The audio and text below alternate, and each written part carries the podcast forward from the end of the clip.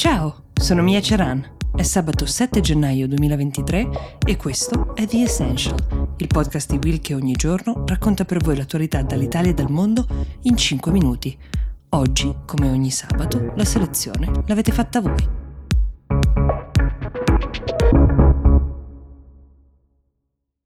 La prima domanda arriva da Laura Passamai che ci chiede di parlare degli scioperi nel Regno Unito, in particolare di quelli che stanno coinvolgendo il Servizio Sanitario Nazionale. Il 2022 per il Regno Unito è stato un anno pieno di stravolgimenti perché nell'arco di pochi mesi, come ricorderete, si sono susseguiti tre primi ministri, tutti e tre conservatori. C'è stato Boris Johnson, poco dopo Liz Truss e infine Rishi Sunak, che dallo scorso 25 ottobre sta guidando il paese che comunque sta attraversando una fase di grandissimo malcontento e le ragioni sono molteplici. Intanto c'è l'inflazione che ha causato un'importante perdita del potere d'acquisto per molte fasce della popolazione. Proprio per questa ragione nel 2022 eh, ci sono stati tantissimi scioperi in diversi settori, a partire dai lavoratori portuali prima fino agli infermieri e i lavoratori dell'NHS, che sarebbe il National Health Service, il servizio sanitario nazionale del Regno Unito. La richiesta unanime è aumento degli stipendi che sia almeno in linea con l'aumento dell'inflazione, ma per quanto riguarda i lavoratori dell'NHS, le richieste non si limitano soltanto all'aumento salariale, perché quello che chiedono i lavoratori e i sindacati è proprio un rilancio degli investimenti in personale sanitario e in infrastrutture ospedaliere che oggi sono sottodimensionate rispetto alle necessità della popolazione. Il presidente della BMA, che sarebbe la British Medical Association, è un sindacato che riunisce più di 150.000 medici, ha dichiarato che le condizioni in cui si trova il servizio sanitario sono intollerabili e insostenibili. Ha accusato il governo di aver ignorato le ripetute richieste di un confronto da parte dei sindacati. Tra i tanti problemi, quello che nelle ultime settimane è diventato il più scottante è quello delle lunghe file d'attesa che si creano nei pronto soccorso.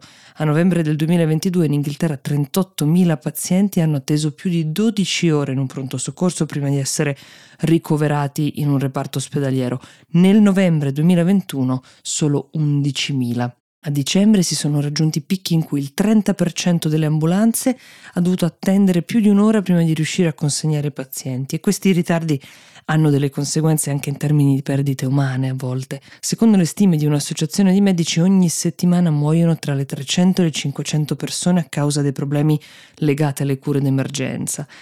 Le ragioni di questa situazione sono molteplici, a partire dall'incremento dei casi Covid e di influenza che hanno aumentato la pressione sugli ospedali, ma c'è dell'altro. Il Regno Unito è tra i paesi europei con il più basso numero di letti ospedalieri pro capite, dietro a Germania, Francia, Italia e Spagna. A questo poi si aggiunge il problema delle carenze di personale, sebbene il numero di medici e di infermieri sia aumentato rispettivamente di 35.000 e 45.000 unità rispetto al 2010, questo incremento non è stato sufficiente a far fronte all'invecchiamento della popolazione, che proprio a causa dell'età avanzata è più fragile e necessita quindi di più cure.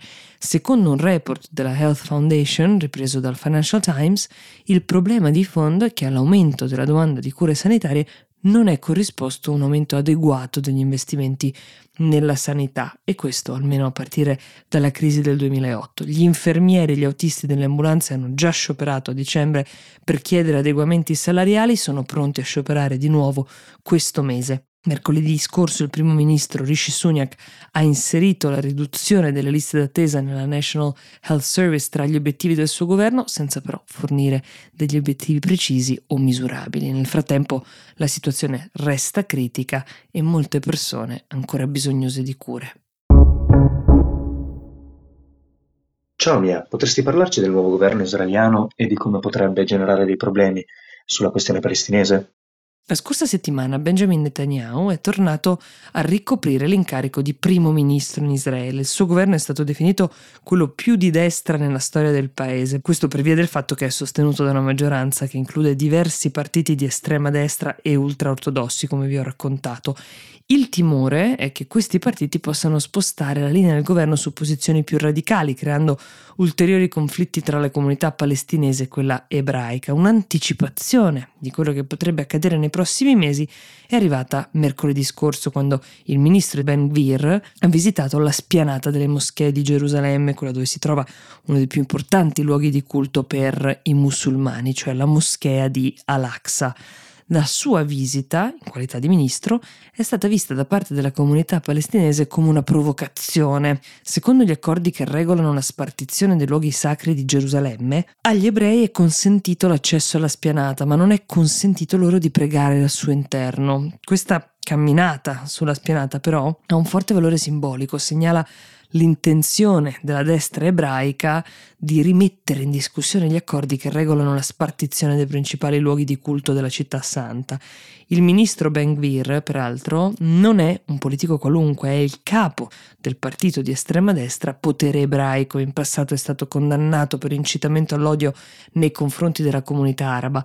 La sua visita è stata molto criticata dall'ex primo ministro e ora leader dell'opposizione, Yair Lapid, che nei giorni precedenti l'aveva definita una provocazione intenzionale. Lapid ha accusato Netanyahu di aver fatto accordi con persone irresponsabili pur di trovare una maggioranza in Parlamento. Non è la prima volta però che un politico entra provocatoriamente nella spianata delle moschee. Il 28 settembre del 2000 l'allora capo dell'opposizione Ariel Sharon entrò nella spianata accompagnato da una scorta armata. Con quel gesto Sharon voleva trasmettere il messaggio che anche quella parte della città sottostava alla sovranità israeliana. L'episodio passò alla storia come la passeggiata di Sharon e diede il via alla seconda intifada, una serie di rivolte popolari guidate dai palestinesi e caratterizzate dal lancio di pietre contro le forze militari israeliane.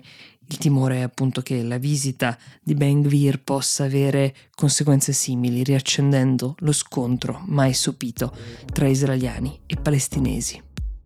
The Essential per oggi si ferma qui. Io vi ringrazio per le vostre domande, per i vostri suggerimenti e vi do appuntamento a lunedì.